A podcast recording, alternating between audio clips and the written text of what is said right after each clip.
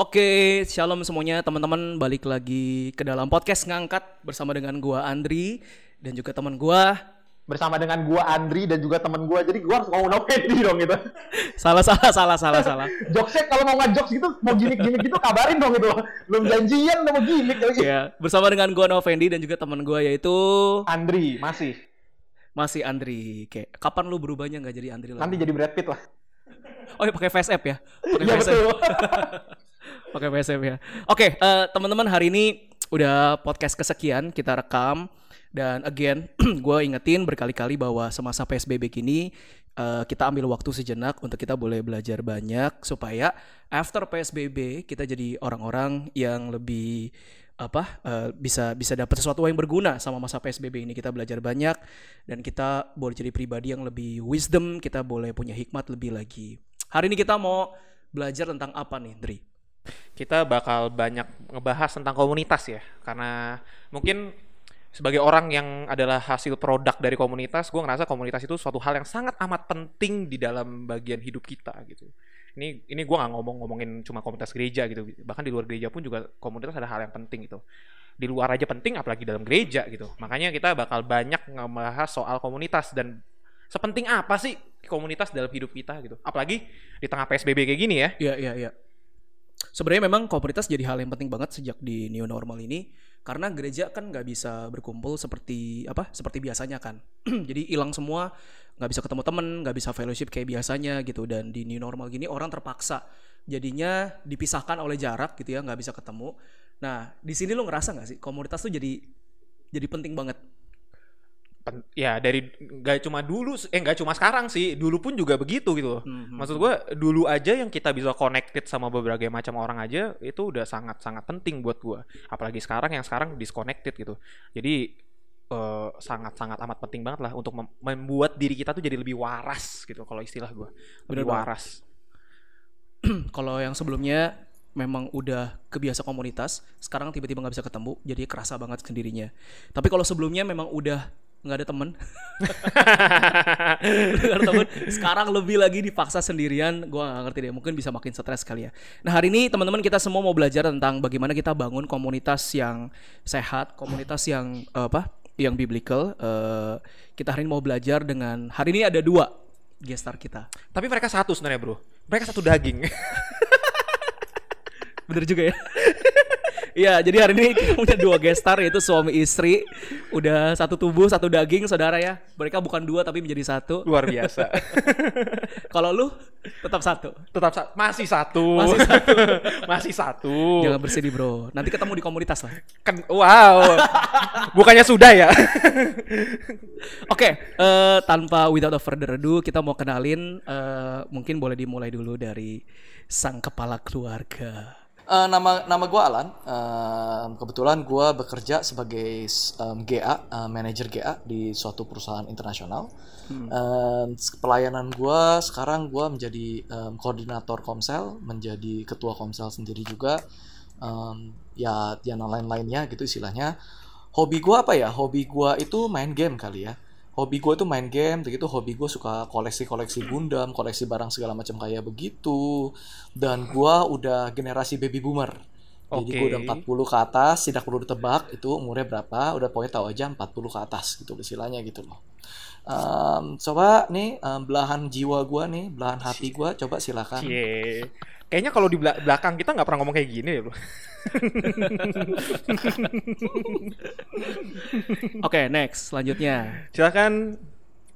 Oke, eh, mau perkenalin diri dulu. Nama gue Granny. Gue ya tadi istri dari Alan sebagai dia sebagai care group koordinator. So which is karena gue istrinya, ya gue menjadi wakilnya. Anaknya istri dia ikut makanya. iya betul. Kita ngikut aja. Kayak Jadi ini gua- kayak wakil dulu, wakil ketua kelas di sekolah. Kan paling enak tuh ya. Betul banget. Jadi Dapat posisi karena ada kerjaan. Hmm. Ya, enak aja enggak ya gue kerja please kita penyeimbang tolong Gak, gak, gak, gak, gak, gak, gak. Nanti nanti gue mau cerita dikit tentang pengalaman gue sama si Koalan sama sama Granny luar biasa. Eh boleh sil- silakan dilanjutkan nyonya besar. Nyonya besar. Oh apa? Panggilan Oke, internal. kalau untuk pekerjaan saat ini gua sebagai event organizer sama wedding organizer, gue buka usaha sendiri dari sejak zaman kuliah sih sebenarnya. Nah sehari-hari ya itulah menjalankan pekerjaan, pelayanan sambil menjadi ibu rumah tangga. Apalagi sejak PSBB ini ya, gue sekarang belajar masak. Wah, Luar biasa. banget. Luar biasa. Anyway, jadi alasan kenapa alasan kenapa gue kepikiran pengen eh, ngundang Koalan sama Granny teman-teman jadi narasumber untuk ngomongin komunitas adalah karena eh, mereka itu bukan cuma sekedar berteori atau tahu firman gitu ya, tapi mereka tuh udah menghidupi, udah mempraktekkan di gereja lokal tempat di mana mereka berada gitu. Jadi eh gue sendiri jadi saksi hidup ngelihat sendiri gimana Koalan dan Granny bisa dari yang komsel yang tadi yang nggak ada, komunitas nggak ada, kemudian mulai dengan apa beberapa orang gitu ya lalu mereka bisa nurture leadership mereka bisa growing anggota-anggotanya punya sense of bonding yang kuat sampai kira sekarang udah berapa ya udah 50 nyampe nggak? Kayaknya nyampe deh. 70 di grup Oh iya. 70. 70 Wow. sih di grup. 70 Iya. 70 orang di grup Wow. tapi sekarang udah jadi berapa komsel Tiga ya sekarang ya. Kita Tiga. di- jadi tiga. Wow. Itu bisa bikin sekte sendiri loh kan? Bisa bikin sekte Kita lagi mencoba membuat sekte tersebut. Jadi kita lagi ngerayu semua cowok-cowok untuk botak semua. Oke. Saat ini sudah berhasil ke tiga orang udah botak semua mengikuti saya. Kita lihat berapa orang lagi akan mengikuti jejak kita. dan yang bikin gue impress tuh sama mereka adalah apa ya em, mungkin mereka tuh bukan orang yang paling jenius ya atau paling kayak super rohani gitu loh atau orang yang hebat banget dari A sampai Z tahu tentang apa komunitas gitu ya. Cuma gue ngerasa Koalan sama Granny ini punya hati yang sincere banget gitu punya hati yang tulus banget untuk bikin yang namanya komunitas. Atau mungkin biar lebih mudah tuh komunitas tuh kerasa kayak keluarga ya kayak family tempat di mana kita tuh diterima kita tuh di- dikasih apa adanya tempat di mana kita punya safe uh, safe zone untuk kita bisa bertumbuh dalam Tuhan gitu loh. Dan banyak banget orang-orang yang uh, tadinya mungkin gak percaya Tuhan atau orang-orang yang percaya Tuhan tapi disconnected dengan gereja gitu ya. Begitu masuk dalam komselnya mereka mereka merasa belong banget gitu loh. Gue juga awal-awal bingung ya kok bisa ya orang yang tadinya uh, bukan orang komunitas banget begitu masuk ke tempatnya mereka tuh bisa berubah gitu loh Iya, iya, gue setuju jadi, banget jadi gue ngerasa wah ini pasti ada sesuatu yang kita bisa pelajarin dari mereka gitu siang hari ini. Dan uh, apa again mudah-mudahan ini bisa berguna buat apa teman-teman yang mungkin selama ini punya punya gimana gitu ya sama komunitas ya. Kalau diajak komsel tuh, aduh ntar dulu deh. kayaknya kayaknya tuh komsel tuh kayak lu mau kepoin hidup gue ya. Jadi gue ngerasa banyak banget anak muda tuh yang punya resistensi yang tinggi dengan komsel. Entah mereka punya asumsi, entah mereka punya masa lalu yang uh, apa nggak terlalu enak ya dengan komsel sebelumnya. Karena it's like everybody knows komsel. Komsel tuh produk dari gereja orang Kristen banget tuh kalau komsel tuh oh lu Kristen ya kalau komsel gitu ya. Tapi eh, makin ke sini kayaknya orang tuh makin resist gitu dengan komsel gitu. Terutama di generasi anak muda zaman sekarang gitu. Sedangkan gue ngerasanya tingkat depresi malah semakin tinggi gitu loh. Tingkat mereka ngerasa under pressure tuh semakin tinggi tuntutan dan sebagainya. Jadi gue ngerasa eh, penting banget untuk bawain eh, tema komunitas gitu atau tema keluarga di eh, podcast kita. Gitu Ndri Kenapa lo ngomong sama gua? ya begitu teman-teman. Oke, eh, first question, pertanyaan pertama. Em, eh, pertanyaan pertama adalah ini kan mungkin teman-teman pada belum tahu ya Alan Greeny kayak gimana. Nah mungkin pertanyaan gue adalah gimana sih kalian tuh bisa akhirnya nyemplung dalam pelayanan eh, komunitas? Apakah sebelumnya punya background? Eh, pernah eh, apa ngerasain jadi anak komunitas gitu ya terus mau nerusin ke generasi apa berikutnya gitu. Apa sih yang membuat kalian tuh eh, kayak benar-benar fight for building a community? Em, pertama kali sih sebelum ngomong sih ya gue juga dulu sebelum gue mengenal Tuhan sebelum gue masuk gereja ya tentunya gue punya komunitas ya. Tapi komunitasnya juga komunitas yang kita bilang komunitas yang tidak mengenal Tuhan lah jadinya lah gitu istilahnya gitu komunitas ini misalnya komunitas Tekken lah gitu komunitas-komunitas yang lainnya gitu Tekken Esin gitu Tekken. Esin Games ya Ya, Tekken Oh, games oke. gitu. Oke, oke. Sama gue juga dulu ada komunitas-komunitas di mana kita menjadi em, apa namanya satu kelompok yang sering em, memberikan misi-misi sosial gitu loh. Tapi berhubung kita memang dalam kelompok-kelompok ini adalah kelompok yang tidak em, ini ya. Dulu gue juga pernah ikut kelompok yang musik-musik metal gitulah. Tapi em, komunitas-komunitas ini em, kan gini kan ya, komunitas-komunitas ini tidak mengenal Tuhan. Jadi cara mereka itu untuk eh, mendukung kita itu dengan cara yang menurut gue sih setelah sekarang gue lihat ke belakang itu yang seolah-olah mendukung tapi menjerumuskan gitu istilahnya gitu loh. Contoh misalnya gini istilahnya ya. Gue pernah punya eh, teman gitu istilahnya ya yang pernah bilang gitu loh istilahnya gitu loh. Eh gue mau bunuh diri nih gitu istilahnya gitu loh. Em, komunitas gua saat itu berkata ya kalau lu memang mau bunuh diri ya itu pilihan hidup lu. Nah lu.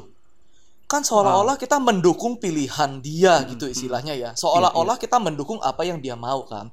Tapi berhubung dalam komunitas tidak mengenal Tuhan kita tidak tahu apa yang harusnya kita mau kita tidak tahu apa harus kita jalani jadi kita bisa mendukung banyak sekali hal-hal yang luar biasa yang setelah gue lihat lagi sekarang tuh salah.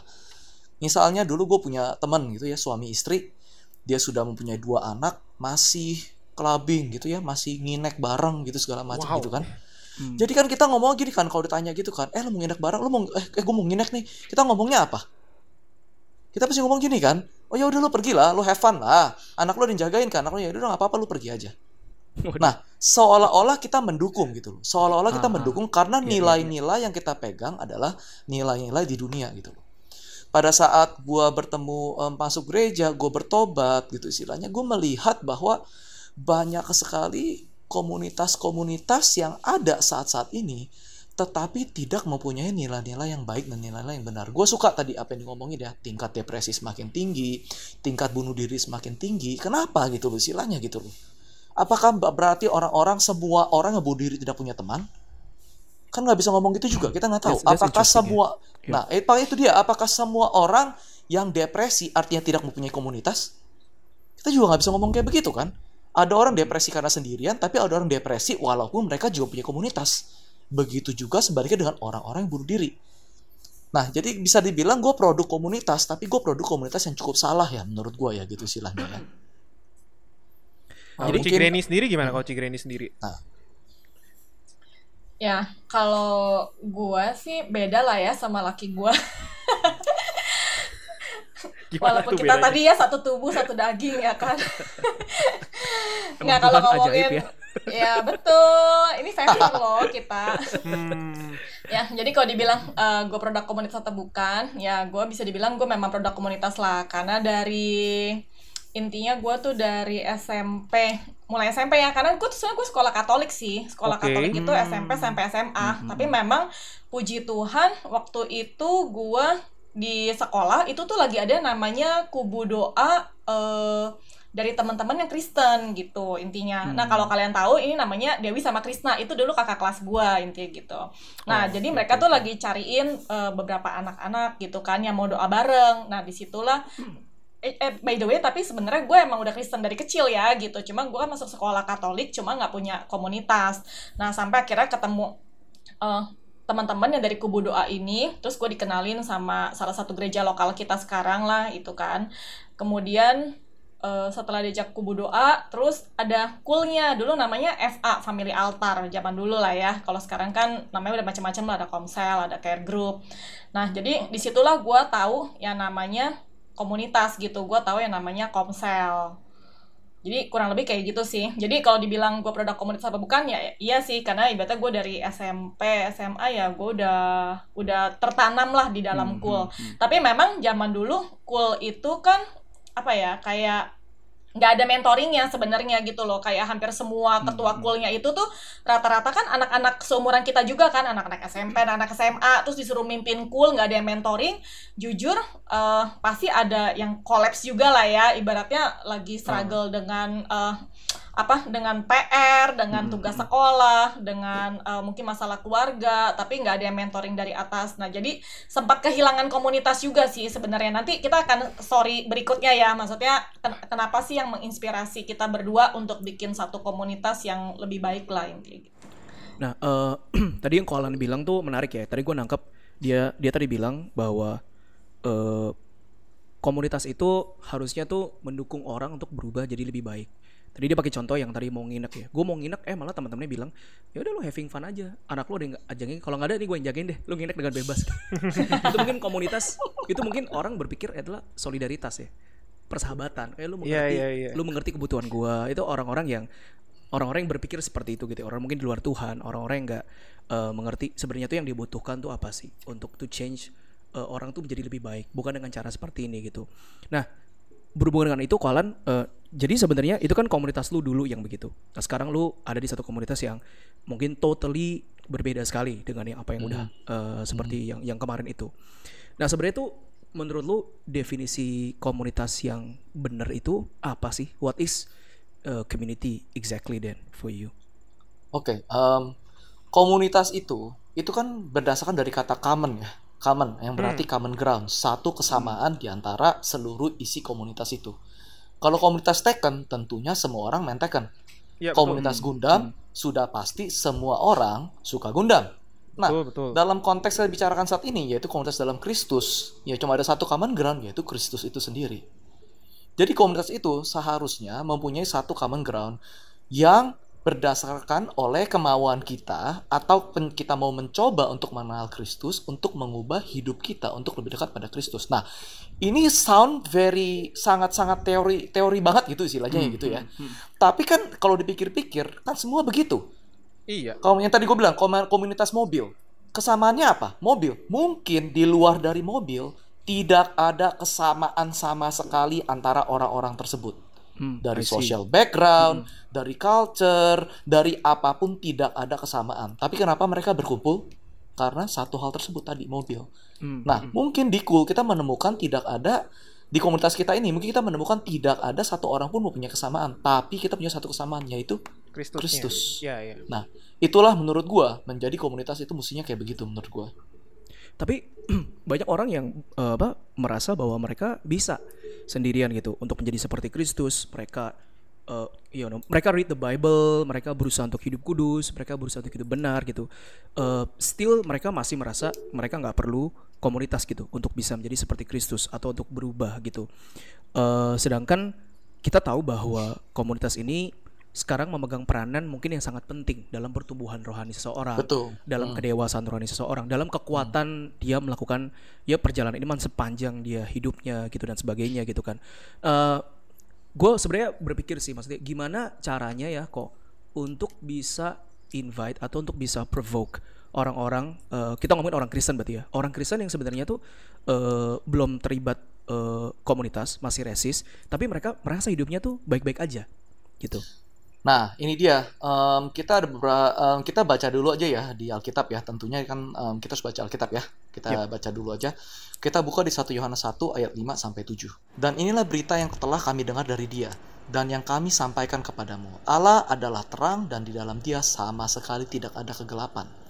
Jika kita katakan bahwa kita beroleh persekutuan dengan Dia, namun kita hidup di dalam kegelapan, kita berdusta dan kita tidak melakukan kebenaran. Tetapi jika kita hidup di dalam terang sama seperti Dia ada di dalam terang, maka kita beroleh persekutuan seorang dengan yang lain dan darah Yesus anaknya itu menyucikan kita daripada segala dosa. Bahkan dari firman ini sendiri ya, di dalam Bible ini banyak sekali ya firman tentang komunitas ya, tentang bagaimana kita harus berkomunitas, tentang gimana cara kita eh, berhubungan dengan satu sama yang lain gitu loh, silanya gitu loh. Tapi buat orang-orang seperti ini, mereka tuh berdusta. Ada kemungkinan mereka merasa bahwa mereka melakukan hal-hal yang biasa aja, yang benar, tapi mereka tahu dari mana kalau tidak ada orang dalam komunitas yang menegur mereka atau memberitahukan mereka. Oh, wow. Itu nomor satu loh gitu istilahnya That's- gitu loh. really Mereka important sih iya iya Iya, nah itu dia gitu loh. Kita nggak bisa menegur dan melihat diri kita sendiri secara objektif. Oke, semua oke. orang benar di matanya sendiri. Itu selalu kok. Hmm. Semua orang selalu benar di mata di mata dirinya sendiri gitu loh istilahnya gitu loh. Jadi untuk nomor satu yang perlu diperlukan kalau bisa buat anak muda ini segala macam itu paradigmanya diberubah dulu, pikirannya dulu yang kita ubah. Totally agree. Hmm. Kalau misalnya dia bilang, ehm, gue orang Kristen, gue baca Alkitab kok, oke. Kalau begitu, menurut Alkitab, apa yang Tuhan katakan tentang komunitas? wow man Nah, kalau mereka mengaku gitu, gue orang Kristen kok, gue nggak butuh ke komunitas, so gue baca Alkitab. Oke, kalau gitu menurut lu apa yang Alkitab ngomongin tentang tentang komunitas? Karena kalau lu bilang gua lu nggak butuh komunitas kok gue baca di Alkitab Alkitab menekankan kepentingan komunitas berkali-kali Hmm. banyak sekali firman yang Yes, mengatakan hal itu gitu loh Iya, istilahnya iya. gitu loh Mm-mm. apa lu cuman baca Kidung Agung doang gitu berulang-ulang Gimana, gimana? setiap minggu dari, dari sekian dari sekian banyak kitab dari sekian banyak kitab kenapa anda memiliki Kidung Agung Bro, ini udah suami istri, Bro. Oke. Kita ngundang narasumber suami istri. Oke. Kalau single tapi ngomong Kidung Agung, nah itu dipertanyakan. kita baca kitab sebelumnya aja Amsal dan Pengkhotbah Kidung Agung juga kita Makanya Andri kalau pengen juga. punya jodoh sama Novendi bacalah kitab Kidung Waduh. Agung biar bisa memuji gitu loh belajar. kembali ke laptop. bahkan di Mazmur ya di Mazmur ini sangat interesting buat gua di Mazmur ini sangat interesting buat gua ini firmannya bagus sekali Mazmur 68 ayat 6 dan 7 Em, Oke dari ayat 5 lah biar lebih jelas Bernyanyilah bagi Allah Mazmurkanlah namanya Buatlah jalan bagi dia Yang berkendaraan melintasi awan-awan Namanya ialah Tuhan Beria-rialah di hadapannya Bapa bagi anak yatim Dan pelindung bagi para janda Itulah Allah di kediamannya yang kudus Allah memberi tempat tinggal kepada orang-orang sebatang kara ia mengeluarkan orang-orang tahanan sehingga mereka bahagia. Tetapi pemberontak-pemberontak tinggal di tanah yang gundul. Waduh. Ba- bahasa Inggrisnya bagus ya. Bahasa Inggrisnya bagus sekali gitu istilahnya gitu loh. Um, God causes the lonely to dwell in families. Sebegitu pentingnya loh komunitas ini gitu loh. Keluarga kedua ini gitu loh istilahnya gitu loh. Banyak sekali. Jadi menurut gua bagi anak-anak zaman sekarang ini tidak ada alasan satupun kalau lu mengaku lu sebagai Kristen dan lu percaya kepada Tuhan Yesus untuk tidak berkomunitas pasti alasan-alasan yang lu punya udah pasti berdasarkan dari rasa keegoisan.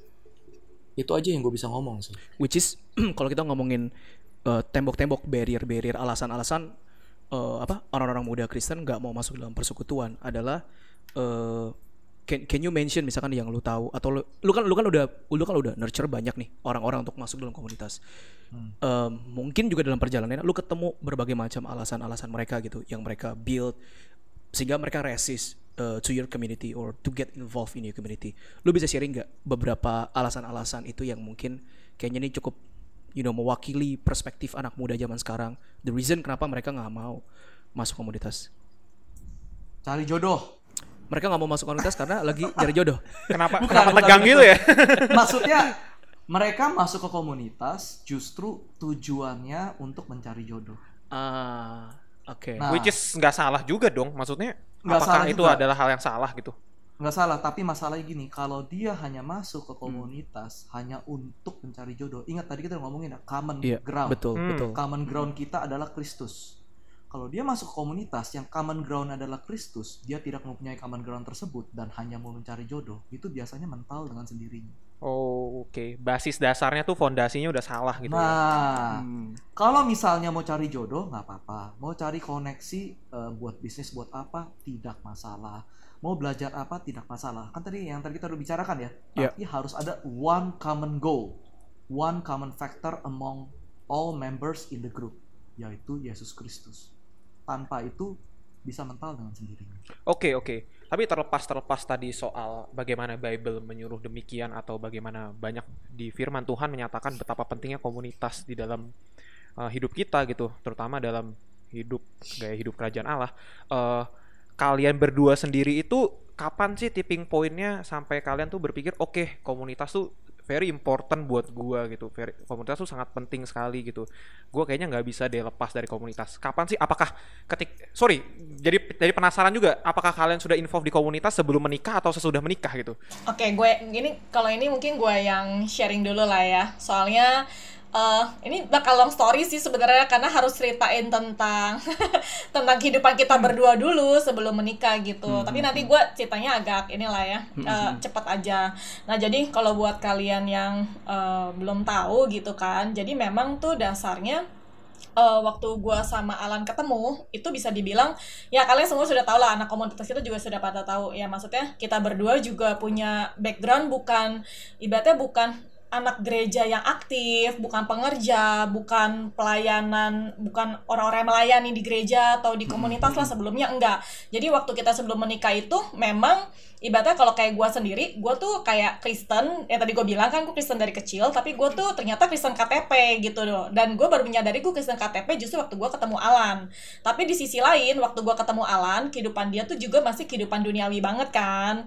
Waktu gue kenal dia, dia masih ngerokok, dia masih suka clubbing gitu kan. Terus udah gitu, uh, masih duniawi banget lah. Tapi memang in progress gitu, kita berdua ternyata tuh saling kebentuk gitu. Jadi ibaratnya gue gue gue Kristen KTP karena gue setiap minggu gue ke gereja tapi gue tidak punya esensi tentang uh, apa ya tentang kehidupan pelayanan atau tentang hmm. kehidupan uh, gereja gue tentang kerohanian gue yang gue tahu gue as a jemaat gue datang tiap minggu ke gereja and that's it cukup gitu loh nah hmm. terus gue ketemu lah seorang Alan gue mengajak dia ke gereja gitu kan tapi waktu Alan mengajak gue eh sorry waktu gue ngajak Alan ke gereja gitu kan uh, ternyata dia orang yang cukup serius dalam hal kerohanian gitu kan. Walaupun yang tadi gue bilang ya pada kehidupan dia tuh duniawi banget. Tapi ternyata kalau untuk hal-hal kerohanian bisa dibilang dia lebih mature lah daripada gue gitu. Nah jadi uh, waktu gue ke gereja nih kalau zaman dulu ya jadi dia tuh suka negur gue gitu loh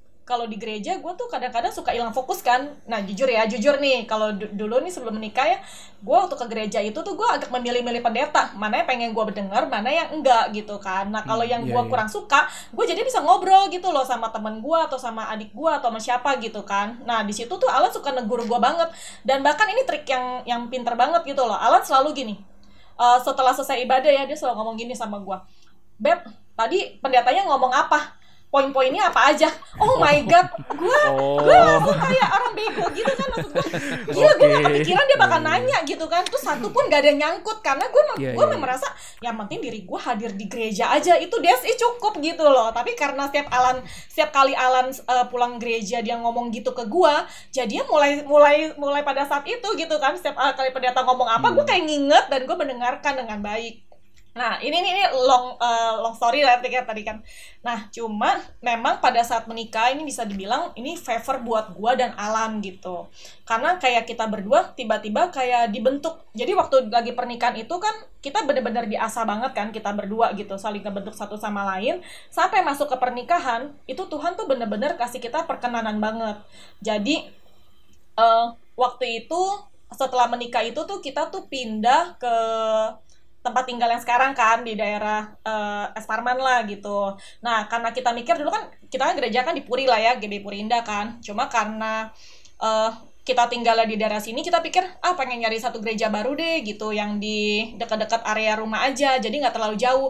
Nah pas banget ternyata penggembala kita tuh baru buka gereja baru waktu itu namanya uh, eh, NYCC eh NYCC. ya benar ya NYCC hmm. ya uh, New Wave gitu uh, New Wave Community Church di Taman Anggrek gitu nah itu pun waktu ke New Wave itu kita tuh emang kayak ini udah kayak segala sesuatu yang diatur sama Tuhan lah. Jadi waktu kita ke New Wave hmm. itu, kita tuh salah jam. Jadi gue di Instagram itu tuh ibadahnya tuh jam 4 atau ya jam 4 nah gue sama Alan datang jam 4 ternyata ibadahnya itu jam 2 tapi belum diganti di Instagram sampai akhirnya pas lagi datang ke situ gue sama Alan ketemu lah tuh sama uh, ya leader-leader kita sekarang lah hmm. sekarang di atas kita gitu yeah, nah yeah. di situ ada sesuatu yang beda gitu loh dulu adalah satu teman-teman yang di yang kita waktu ketemu pertama kali mereka tuh langsung kayak ini banget kayak langsung persuade kita banget gitu loh terus kayak hmm. eh tuh seumuran anak-anak muda karena kan sebenarnya gue di yang yang di gereja kita yang yang di Puri itu kan banyak kan gabung dengan umum kan jadi hmm. jarang ngeliat anak mudanya yeah, tapi yeah. pas ke New Wave itu ternyata udah seumuran terus mereka tuh bener-bener yang kayak deketin kita in personal gitu nah pas di situlah kita mulai uh, berjemaat di New Wave itu dan kemudian Tuhan membuka jalan gitu loh, memberikan kita kepercayaan untuk menjadi uh, cool leaders. Nah, waktu itu bisa dibilang waktu jadi cool leaders ini kita tuh mulai bener-bener dari ibaratnya gini kan dulu kan community church ya. So which is orang-orang yang jadi co-leaders dulu itu tuh sudah punya teman-temannya. Karena kan mereka ini kan keterbentuknya kan gereja itu kan juga dari kul-kul yang ada dulu terus kemudian jadi gereja kan. Iya, iya. nah bisa dibilang gue sama Alan tuh outsiders gitu gitu loh. Bener-bener yang bukan dari komunitas mereka sebenarnya. Bener-bener orang baru banget gitu. Tapi kayak baru berapa bulan dipercaya gitu kan untuk menjadi "Eh, coba buka kula gitu. Nah pas buka kul itu kita mulai juga dari empat orang. Duanya Wow. gue dan Alan Wow. Aduh, masa-masa itu. Aduh. Kadang-kadang Iya, jadi kadang konser di- cuma bertiga. iya mulai tempat tinggal kita dan gue very excited kadang-kadang gue sediain makanan udah banyak gitu kan contohnya eh, sorry ya gue gak jadi dateng sorry ya gue gak jadi dateng gitu kan sampai gue beli gitar ya kayak kita gitu Kayaknya lah kalau jadi udah sorry ya gue gak jadi datang terus kita udah siap-siap tuh. Aduh, kayaknya gimana gitu. ya. iya jadi makanya kalau seandainya orang eh, lihat kita sekarang aduh nih komunitas lu keroyokan gitu ya banyak banget anak-anak di bawah lu misalnya kayak gitu gitu tapi ya itulah kita karena kita memang setia gitu dari perkara-perkara kecil Amin, dulu ya amin. maksudnya dari jumlah kecil dulu karena kita mulai juga dari cuma empat orang dan duanya itu udah gua dan Alan sendiri ya Wah, luar biasa banget ya. Grand, kalau menurut lu Grand, eh, tadi lu cerita Ah. nih sepanjang eh, itu lu lu bangun komunitas dan sebagainya. Oh tadi kan gue tanya ke Alan. Sekarang kalau gue tanya eh, the same question to you, kalau lu sepanjang bangun eh, komunitas itu biasanya alasan-alasan apa sih yang anak muda tuh bilang? Gue gua rese sama kul, gue nggak mau gabung di kul, gue nggak mau punya komunitas. Terlepas dari Bible udah nyuruh ya, terlepas dari ah, tadi Kolan bilang udah eksplisit banget ya. Alkitab tuh bilang, Rick Warren juga bilang kan tujuan kita diciptakan adalah kita jadi bagian dari keluarga Tubuh. Allah Iya, gitu kan. keluarga Allah. Masih jadi keluarga kalau ibadah hari Minggu yang datang 5000 orang, 1000 orang. How can you have a really really that big family? Cuma satu debu di antara banyak orang gitu. loh. Tapi maksud gua pasti banyak nih Grand yang lu pelajarin nih trik-triknya anak muda nih kalau nolak-nolak Iya, iya, iya. Mungkin lu bisa share sedikit gitu Hmm. supaya orang-orang teman-teman nih bisa dengerin ini gua banget nih. Ka- karena for the record ya teman-teman ya pendengar mungkin banyak yang nggak tahu gitu for the record ya dulu gue berpikir ah komunitasnya atau komselnya Alan dan Granny ini kebanyakan ya setipe sama bos-bosnya gitu jadi wajar banget yang akan attract ke dia adalah orang-orang yang setipe dengan bos-bosnya ketuanya gitu tapi ternyata ada beberapa orang tipe-tipe orang eh, yang gue pikir nggak akan bisa nih connect sama mereka gitu. Yang pendiam yang kalem yang chill yang apatis mungkin gue istilah gue gitu. Tapi ternyata Iya, bisa.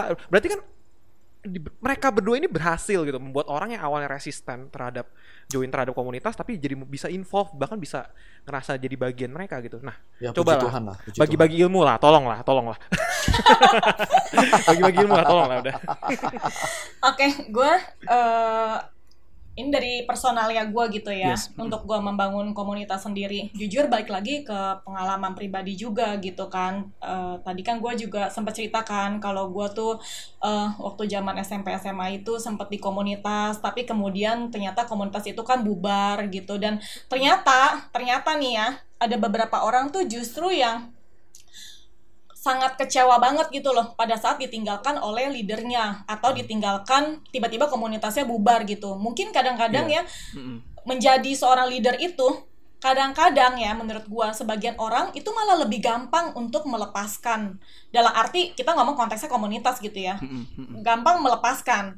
Tapi ternyata untuk orang-orang atau domba-domba yang kita pimpin, ternyata itu tuh impactnya sangat besar banget dan gue liatin tuh beberapa orang sejak yang ditinggalkan itu ada beberapa yang masuk ke komunitas lagi tuh agak susah. Kenapa? Karena mereka tuh cukup kecewa gitu loh. Kenapa kok kayak gue tuh masih lagi butuh banget sama komunitas, tapi tiba-tiba lu give up gitu kan. Tiba-tiba komunitasnya hilang. Dan itulah salah satu pengalaman gue yang gue bawa pada saat gue memimpin komunitas ini bersama dengan suami gue Alan gitu ya. Nah, jadi satu satu yang gue tekankan adalah waktu kita sudah memimpin, ya nggak ada kata mundur gitu loh, seberat apa pun itu. Jadi ya memang kita harus excellent juga dalam pelayanan kita ya, dalam arti benar-benar harus kasih full time dan full full heart sih buat komunitas ini. Terus yang kedua, gue selalu bilang gini sama anak-anak gue. Jadi kalau seandainya kita lagi ngobrol sama anak baru atau gue lagi sharing, gue selalu ngomong gini, gue tuh kita ya kita itu punya teman-teman dunia dong ya kan? Maksudnya punya teman-teman di luar kita lah. Lu merasa gak sih kayak teman-teman di luar kita tuh hopeng banget gitu loh? Maksudnya kayak benar-benar setia kawannya tuh tinggi banget. Ibaratnya kalau temen lu lagi sakit gitu kan jujur ya kadang-kadang tuh ya kita tuh kadang orang Kristen ya suka kayak gini kan kayak uh, oke okay, get well soon ya gue doain ya gitu. Terus tapi lu nggak akhirnya bertindak apa-apa kan? nah nah Iya, iya. terus kadang-kadang misalnya uh, ada yang apa ya misalnya ada yang lagi susah gitu kan tapi kita juga cuma ngomongnya nanti gue doain ya lu tenang Hmm. aja kayak gitu jadi kayak kita cuma cuma ngomong pakai doa tapi kita tuh nggak action ada tapi kalau lihat gitu teman-teman dunia gue teman-teman luar gue waktu itu ya yang hopeng-hopeng gue gitu gue mikir dulu kita pernah ada satu temen itu dia kecelakaan gitu kan kecelakaan kayak nabrak kita baru baru jam 12 malam jam 1 pagi kita baru pulang sampai rumah masing-masing dengar teman kita nabrak gitu kita langsung ngumpul semua nyamperin dia gitu kan Hmm. itu kan kayak wow Dan itu maksudnya malam-malam lagi ya waktu itu. iya ya? itu malam-malam gitu Iya, loh kita iya, iya. rela ya kan bukannya banget kita eh, juga lagi eh nah, ngapain. gue doain ya semoga Iya, iya, lu lu kelar nih beres gitu kan nah jadi nggak kayak gitu nah jadi tuh itu yang bikin gue kepikiran gitu kenapa kita sebagai komunitas Kristen kenapa kita nggak punya Iya. nggak punya bikin kenapa kita nggak bisa bikin komunitas tuh yang punya esensi yang sama gitu loh dengan hopeng-hopeng kita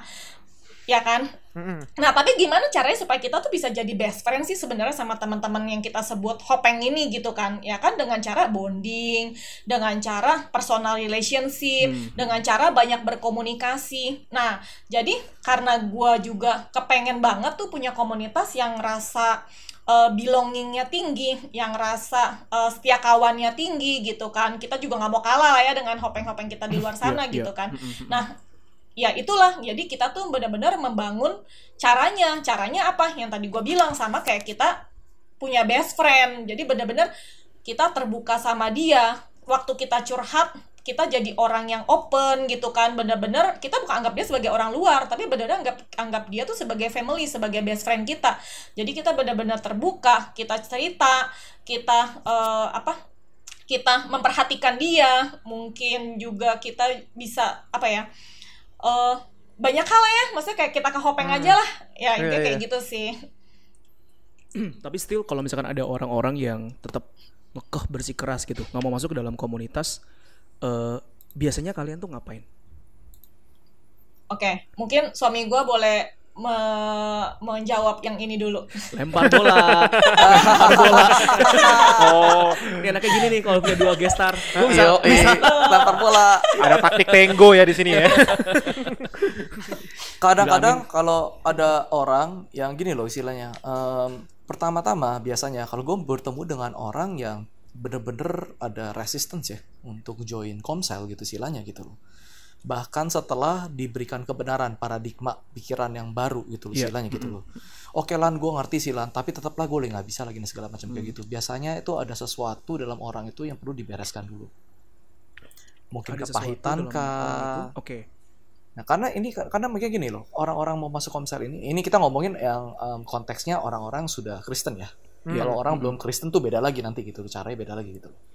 Jadi mungkin dia ada kepahitan, mungkin dia ada pernah yang tadi bini gue bilang gitu istilahnya, mungkin dia pernah ditinggal sama komunitas sebelumnya, mungkin dia pernah merasakan em, luka hati ketika dia kan em, waktu SMP SMA itu kan mau nggak mau lo kan menjadi satu komunitas. Kelas 1 A kelas 1 Benar. B itu kan komunitas. Mereka dikucilkan mereka disakiti mereka dibully. Sampai hari ini mereka masih membawa luka tersebut. Gue benar-benar pernah ketemu orang seperti ini soalnya jadi orang ini waktu dia waktu kecil dibully waktu SMP dia dibully waktu SMA dia dibully sekarang dia memilih untuk hidup dengan dirinya sendiri Hmm, hmm. dan dia ngomong ke gua gitu loh Iya, gue nggak perlu ke gereja kok. Gue bisa dengerin khotbah di rumah. Hmm. Apa bedanya? Dia bilang mau memuji gue juga bisa dengerin lagu di rumah gitu loh. Tapi gue tahu dia datangnya dari sakit hati, dari Iya, luka iya, iya. hati yang dalam yang tidak pernah sembuh sampai hari ini. Dia takut mengambil resiko, takut membuka diri buat real connection lagi. Sesuatu yang bener-bener dia mempertaruhkan rasa aman dia, mempertaruhkan sakit hati dia, rasa dikhianati dia gitu loh, istilahnya gitu loh. Dan nomor dua harus ditanya adalah kalau begitu, apa sih sebetulnya dia cari dalam hidup dia? Dua hal itu mungkin kita perlu lihat gitu ya. Perlu kita gali, perlu kita tahu gitu istilahnya gitu. Dan dari sana kita bisa mengetahui ketakutan hidup dia tuh apa, kekhawatiran di hidup dia tuh apa, cara dia melihat masa depannya kayak gimana. Gue pernah ketemu orang yang bilang begini, udah lalan gue udah telat, gue udah gak bisa ngapa-ngapain, hidup gue bakal begini terus umur hidupnya.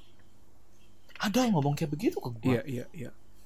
Gak ada yang bisa nolong gua, gak ada yang bisa ngubah gua. Gua sampai ah oke, okay. gue bilang gitu loh istilahnya gitu loh. Setelah gue gali ternyata memang berasal dari orang tuanya.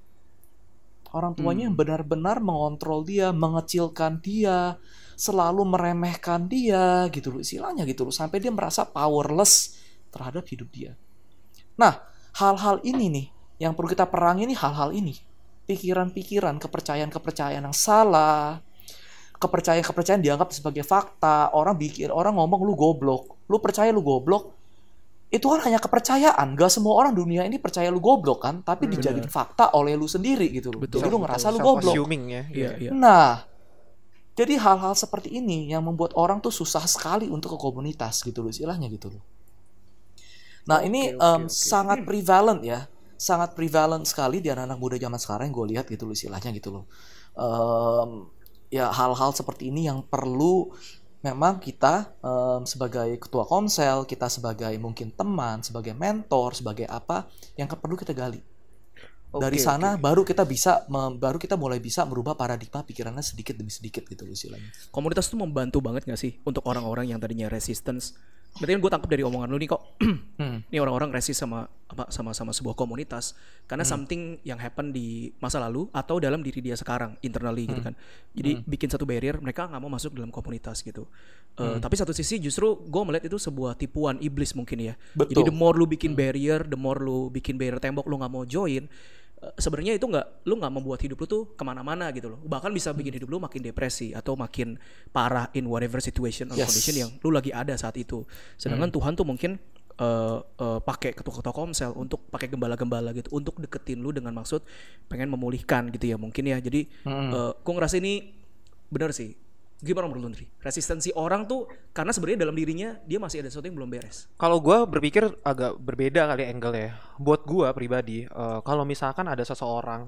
yang tidak ingin terlibat dalam komunitas dan kita kulik ada masalah di masa lalunya, buat gue itu sangat amat mudah untuk menghandle-nya, ngerti gak sih? Hmm. Karena kita tahu sourcesnya apa. Oh lu ada kepahitan, ya udah kita beresin kepahitannya, ngerti gak sih? Hmm. hmm, hmm. Bagaimana kalau gue tuh berpikirnya bagaimana kalau kita ketemu orang yang sebenarnya dia mau involve tapi tidak mau participate itu ngerti gak sih? Karena gue berpikir gini, hmm. perbedaan kita, kita lagi, gue masih muda nih, perbedaan orang-orang yang yang umurnya mungkin uh, sudah dewasa, 25 ke atas, uh, mereka tuh mengalami yang namanya transisi teknologi mereka tuh mengalami yang namanya ah. proses secara sosial tanpa hmm. teknologi, konektivitas terbatas sehingga mereka engage sama teman-teman itu lebih lebih intim daripada sekarang. Di mana sekarang dengan konektivitas yang luas sehingga membuat hubungan itu tidak berkualitas gitu loh. Itulah yang membuat gua rasa mereka tuh meragukan yang namanya konsep komsel komunitas sel karena mereka punya konektivitas yang banyak oh gue nggak harus di sini gitu gue nggak harus info di sini gue masih banyak tempat-tempat yang lain itu yang membuat jadi susah untuk mereka dapat terlibat lebih dan ngerasa penting berada info di komunitas. Ngerti gak sih? Jadi mereka dia tuh gak ada masalah. Dia tuh mau terlibat cuma nggak mau aktif participate aja karena terlalu banyaknya konektivitas. Jadi banyak pindah-pindah jumping komunitas antar komunitas gitu loh. Tapi itu juga nah. it tell something about yourself gak sih? Kalau ada orang punya excuse kayak gitu berarti dia kesulitan untuk mendisplay engagement komitmen kepada satu keluarga. Dan dia kesulitan untuk mungkin ngebuka dirinya karena the reason dia punya teknologi dia bisa I don't jumping know. around, uh, dia bisa apa segala macam. I have no idea. Itu yang pengen gue coba cari tahu. Makanya hmm. kita ada di, mereka berdua untuk kita tanya. mungkin mungkin gue perjelas satu hal ya. Kalau hmm. dalam konteks apa yang Andri ngomongin, sebutan gue tentang ini adalah the what's in it for me generation. Hmm. Oke. Okay. Apa tuh what's in it for me? Apa untungnya buat gue gitu maksudnya gitu? Exactly. Oh. Kalau okay. gue bisa lebih fun di komunitas sebelah, kenapa gue harus kemari? What's in it for me? Dan ini adalah juga prevalen di anak-anak milenial. What's yeah, in it for betul, me? Buat gue tuh untungnya apa? Betul betul. Buat gue tuh enaknya apa? Buat gue tuh ininya apa? Gue merasa hmm, nyaman gak? Gue merasa okay, enak okay, gak? Okay, gue okay. merasa ini gak? Gue merasa ini gak? Gue, gue, gue, gue, dan gue. Mm -hmm. Ini kita sebutnya okay. what's in it for me generation. Gue komsel, sama gue nonton. Kayaknya gue lebih fun nonton deh. Gue mau lebih fun kan? Gue mau lebih fun kan? Yaudah gue nonton oh, aja deh. Egonya ya. Gue Iya, iya, Basically iya. ini kita sebutnya, gue sebutnya adalah what's in it for me generation. Dan ini juga adalah suatu tipuan iblis karena kita uh, secara nggak langsung um, kita udah dipenuhi dengan nilai-nilai seperti ini. Keuntungannya apa?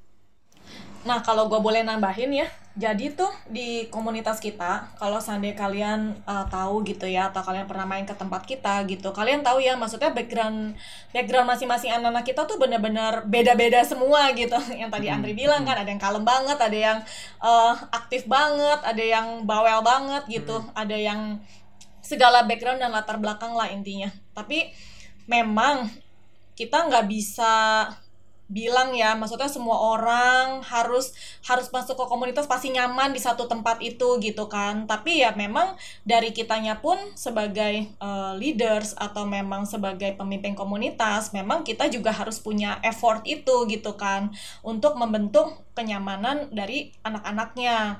Nah seperti tadi kan kita sebenarnya mulai dari empat orang gitu kan terus kemudian jadi enam orang.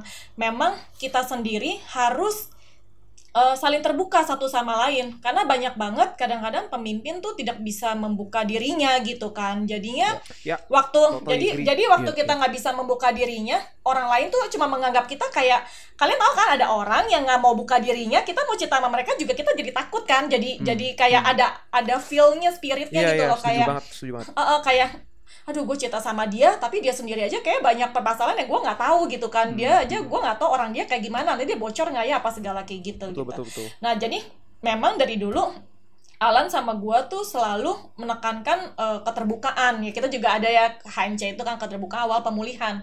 Dan itu kita rasakan banget dampaknya. Jadi waktu gua berdua terbuka sama anak-anak kita gitu kan. Nah ternyata anak-anak lain mulai kesaksian tuh. Ini dahsyat banget loh kesaksian di cool itu tuh bener-bener dahsyat. Jadi eh, mereka mulai kesaksian mereka ngebuka tentang hidupnya juga gitu kan. Nah waktu kita udah tahu lebih dalam tentang dua-dua eh, maksudnya tentang masing-masing gitu kan jadi kayak jadi satu good habit gitu jadi karena dia sudah mulai terbuka, dia merasa ada satu spirit yang rilis dalam hidup dia dan dia merasa satu perubahan karena kan kita juga ada doa, ada sharing, ada firman juga dalam satu komunitas itu gitu kan. Hidup dia berubah dan maksudnya kita tuh nggak usah mengekspektasi wah jumlah berapa jumlah mah nggak penting lah ya intinya gitu Iya, iya, setuju banget. tapi pa- pada saat dia bertumbuh secara kerohanian, jadinya dia sendiri tuh tertarik gitu loh buat ngajak orang-orang di sekelilingnya dia. Nah, jadi kenapa kita eh, jumlahnya jadi banyak? Karena beberapa dari mereka, oh gue mengalami perubahan, ada yang temennya atau keluarganya bilang gini, kok lu kok berubah sih sejak masuk komunitas? nah, gitu loh. Atau dia sendiri, eh masuk komunitas yuk, lu akan merasakan deh, eh, apa hidup lu akan lebih baik, kerohanian lu menjadi lebih meningkat, ya kayak gitu-gitu gitu loh. Jadi waktu ada satu keterbukaan, kemudian hidupnya berubah, dan kemudian eh, dia akan mengajak orang lain juga gitu kan untuk ke dalam eh, komunitas ini. Dan akan berlanjut. Jadi akan kesaksian satu sama lain Hmm. akan eh, ya pokoknya impactnya jadi sampai sampai sekarang gitu. Jadi kalau kalian lihat ya komunitas kita juga rata-rata nih anak-anaknya tuh pada ada yang dari agama-agama lain ya. Maksudnya kita juga Wow. ngomong Kristen. Jadi kita tuh nggak memaksakan mereka gitu loh. Jadi waktu mereka datang memang kita cuma tujuannya satu kita pengen bikin mereka tuh sebagai keluarga kita dulu. Kita tuh mengasihi jiwanya mereka sebagai in person bukannya untuk kayak lebih mengkristenisasi gitu-gitu kan enggak gitu kan. Tapi waktu mereka mengalami apa ya mengalami satu perubahan yang baru dalam hidup dia. Nah, pelan-pelan malah mereka tertarik dan ju- jujur ya, maksudnya kita bukannya menyombongkan diri ya, ini semua benar-benar kasih karunia Tuhan banget. Banyak banget anak-anak di tempat kita tuh yang dibaptis, banyak banget yang dari agama-agama puji Tuhan, lain gitu Tuhan, ya. Kalau kalian Tuhan. bisa lihat tuh puji Tuhan banget lah gitu. Jadi memang waktu ada keterbukaan, Tuhan tuh benar-benar bekerja juga lah dalam komunitas itu. Jadi kalau dibilang ada orang yang anti banget sama komunitas, ya lebih baik enggak gitu. Tapi temukanlah benar-benar komunitas yang yang Tepat. kalian nyaman gitu. Oh, berarti kalau gue belum nyaman di komunitas yang ini, gue harus pindah gimana, Ci? Oke, oke. Mungkin ya pada dasarnya buat gua komunitas itu dilambangkan dari Amsal 17 ayat 17. Amsal 17 ayat 17. 17. Seorang sahabat menaruh kasih setiap waktu dan menjadi seorang saudara dalam kesukaran. Menurut gua inilah. Ini Betul. asas yang benar-benar kita pegang di dalam kita punya komsel sih. Itu sih Setiap hanya waktu gitu. lu, Bro. Setiap waktu Betul. ya. Setiap waktu. Nah, Termasuk balik yang ke- malam-malam tabrakan tadi. Nah, betul. Ya, nah, balik ya, lagi. itu Nah, ya, balik ke tempat tadi exactly.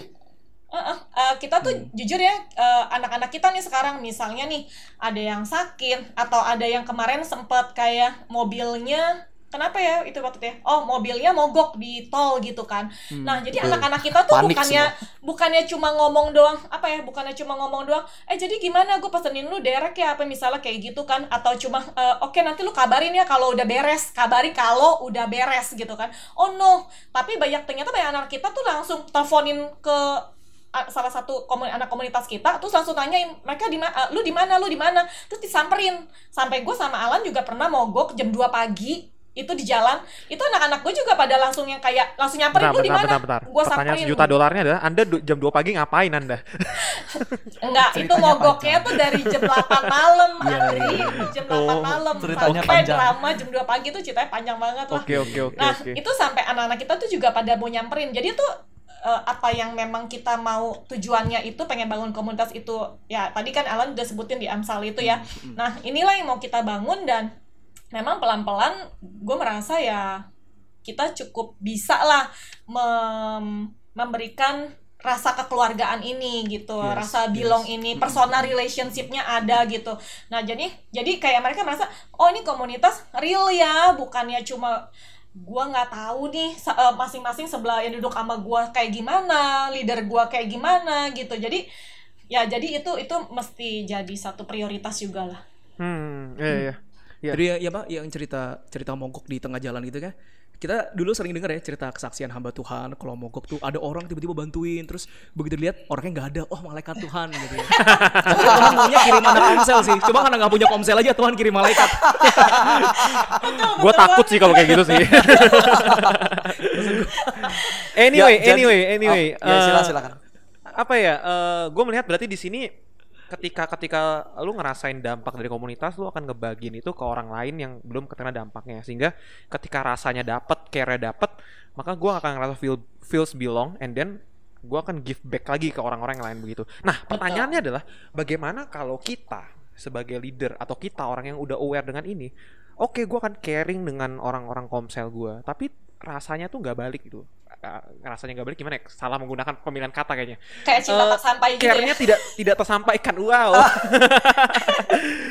care tuh tidak tersampaikan. Jadi uh, responnya adalah oh ya udah dia baik dia care sama gue it's done gitu. Dia tidak tidak menyampaikan itu ke orang lain gitu hmm. gitu. Bagaimana ah. kayak gitu? Gini sih waktu pertama kali lu tau gak sih um, dipikir-pikir perjalanan kita dari kita empat orang daripada kita jumlah yang sekarang udah yang cukup udah, udah lumayan lah ya gitu hmm, istilahnya hmm. ya. Gue juga gak berani ngomong gede lah, tapi lumayan. Jumlah kita yang kecil itu itu jauh lebih lama secara waktu tempo ya daripada kita jumlah mulai bertambah banyak langsung cepet. Hmm. Kenapa? Apa yang terjadi ketika kita hanya berempat itu aja? Persis apa yang lo ngomong, Dri. Hmm. Yang terjadi adalah kayak begitu. Kita berbuat sebaiknya, tapi seperti nggak ada timbal balik seperti nggak hmm. ada hmm. seperti hmm. mereka tuh nggak mau melakukan ke orang lain gitu tapi lantas apa kita menyerah gitu aja kalau kita menyerah begitu aja ya kalau misalnya gue sampai hari ini masih empat orang tapi nggak kan terus kita jalanin terus orangnya masih nggak ini nggak apa-apa biarin orangnya nggak membayar seperti nggak menghargai nggak apa nggak apa-apa ini kan buat Tuhan hmm. common groundnya kan Tuhan Yesus Kristus laksanakan lagi terus lagi begitu nambah 6 nggak lama kemudian jadi 8, nggak lama kemudian jadi 12, nggak lama kemudian jadi 16, 20, 24 tuh cepet sekali. Tapi yang ya? paling lama itu masa-masa kita cuma berempat. Oh, karena okay, di sanalah okay. kita dilatih. I see, I see. Di sanalah kita dilatih. Jangan jadi buat para ketua komsel gitu ya, yang udah menjalankan komsel dan berpikir Tuhan apa ada yang salah dengan apa gue ngelakukan, kenapa jumlah gue nggak bertumbuh, kenapa anak ini tidak mau bertobat, kenapa ini segala macam. Ya jangan berhenti dulu kita pernah loh komsel tuh saking gak ada yang mau datang cuman gue berdua. Bini gue udah bini gue gue ngerti lah bini gue kecewa gitu sampai ngomong ke gue gue inget banget gitu loh. Udah beb kita pulang aja. Gue ngomong kagak gue bilang. Kita berdua pun kita doa di ruangan. Mm. gue pengen ngomong kayak begitu. Wow wow. Tapi harus ngerti gitu loh masa-masa kita berempat itu masa-masa susah. Masa-masa cuma berempat bener-bener tuh lama sekali jauh lebih lama mungkin 50 persennya dari kita punya komsel sejak kita bentuk itu pas kita berempat 50 persennya naik langsung tinggi. Karena apa? Ya saatnya kita menuai.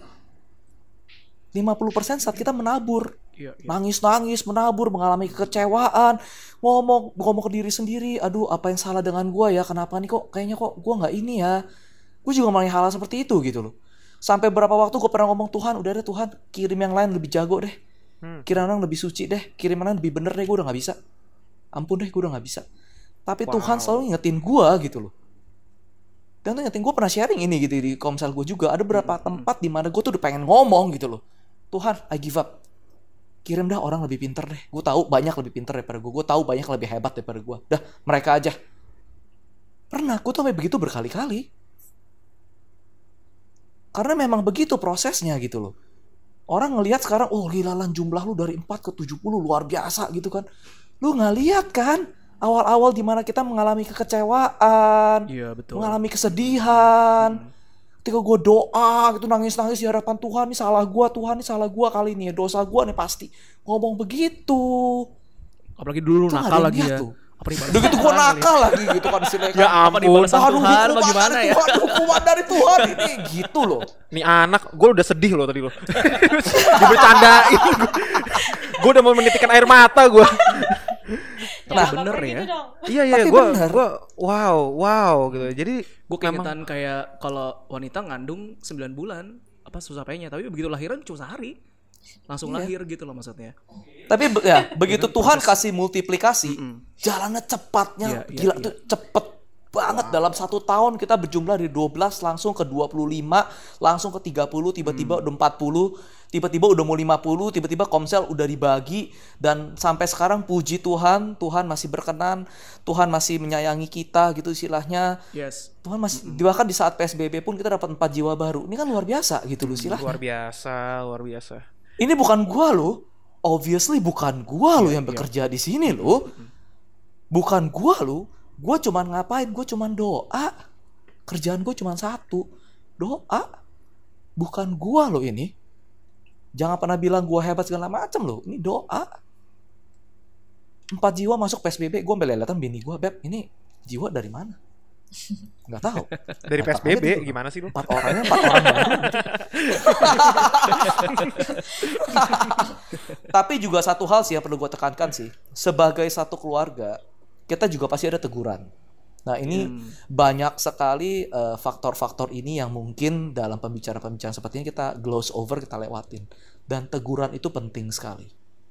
nah ini menarik nih mengenai masalah teguran menurut lu apakah teguran tuh salah satu ciri dari tanda komunitas yang sehat Yes.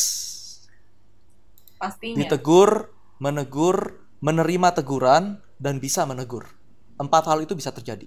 Harus Oke, harus oke, bisa oke. langsung terjadi. Ditegur, menegur, menerima teguran dan memberi teguran. Hmm. itu harus ber- itu harus berjalan pantatnya dan teguran itu tentunya ya kalau misalnya kita baca firmannya ya di satu Tesanol 1 Tesalonika Tesalonika 5 ayat 14. Kami juga menasihati kamu saudara-saudara, tegorlah mereka yang hidup dengan tidak tertib. Hiburlah mereka yang tawar hati, belalah mereka yang lemah, sabarlah terhadap semua orang. Hmm. Yang nomor satu disebut apa? Tegurlah mereka yang hidup dengan tidak tertib. Nah, teguran itu adalah faktor yang sangat penting di dalam komunitas. Komunitas tanpa teguran, ya gimana lo mau bertumbuh kalau nggak pernah tegur? Iya betul betul. Lo melakukan satu hal yang salah, nggak pernah ada yang ngomong sama lo kalau itu salah. Ya lo lakukan terus dong. Lo nggak tahu itu salah.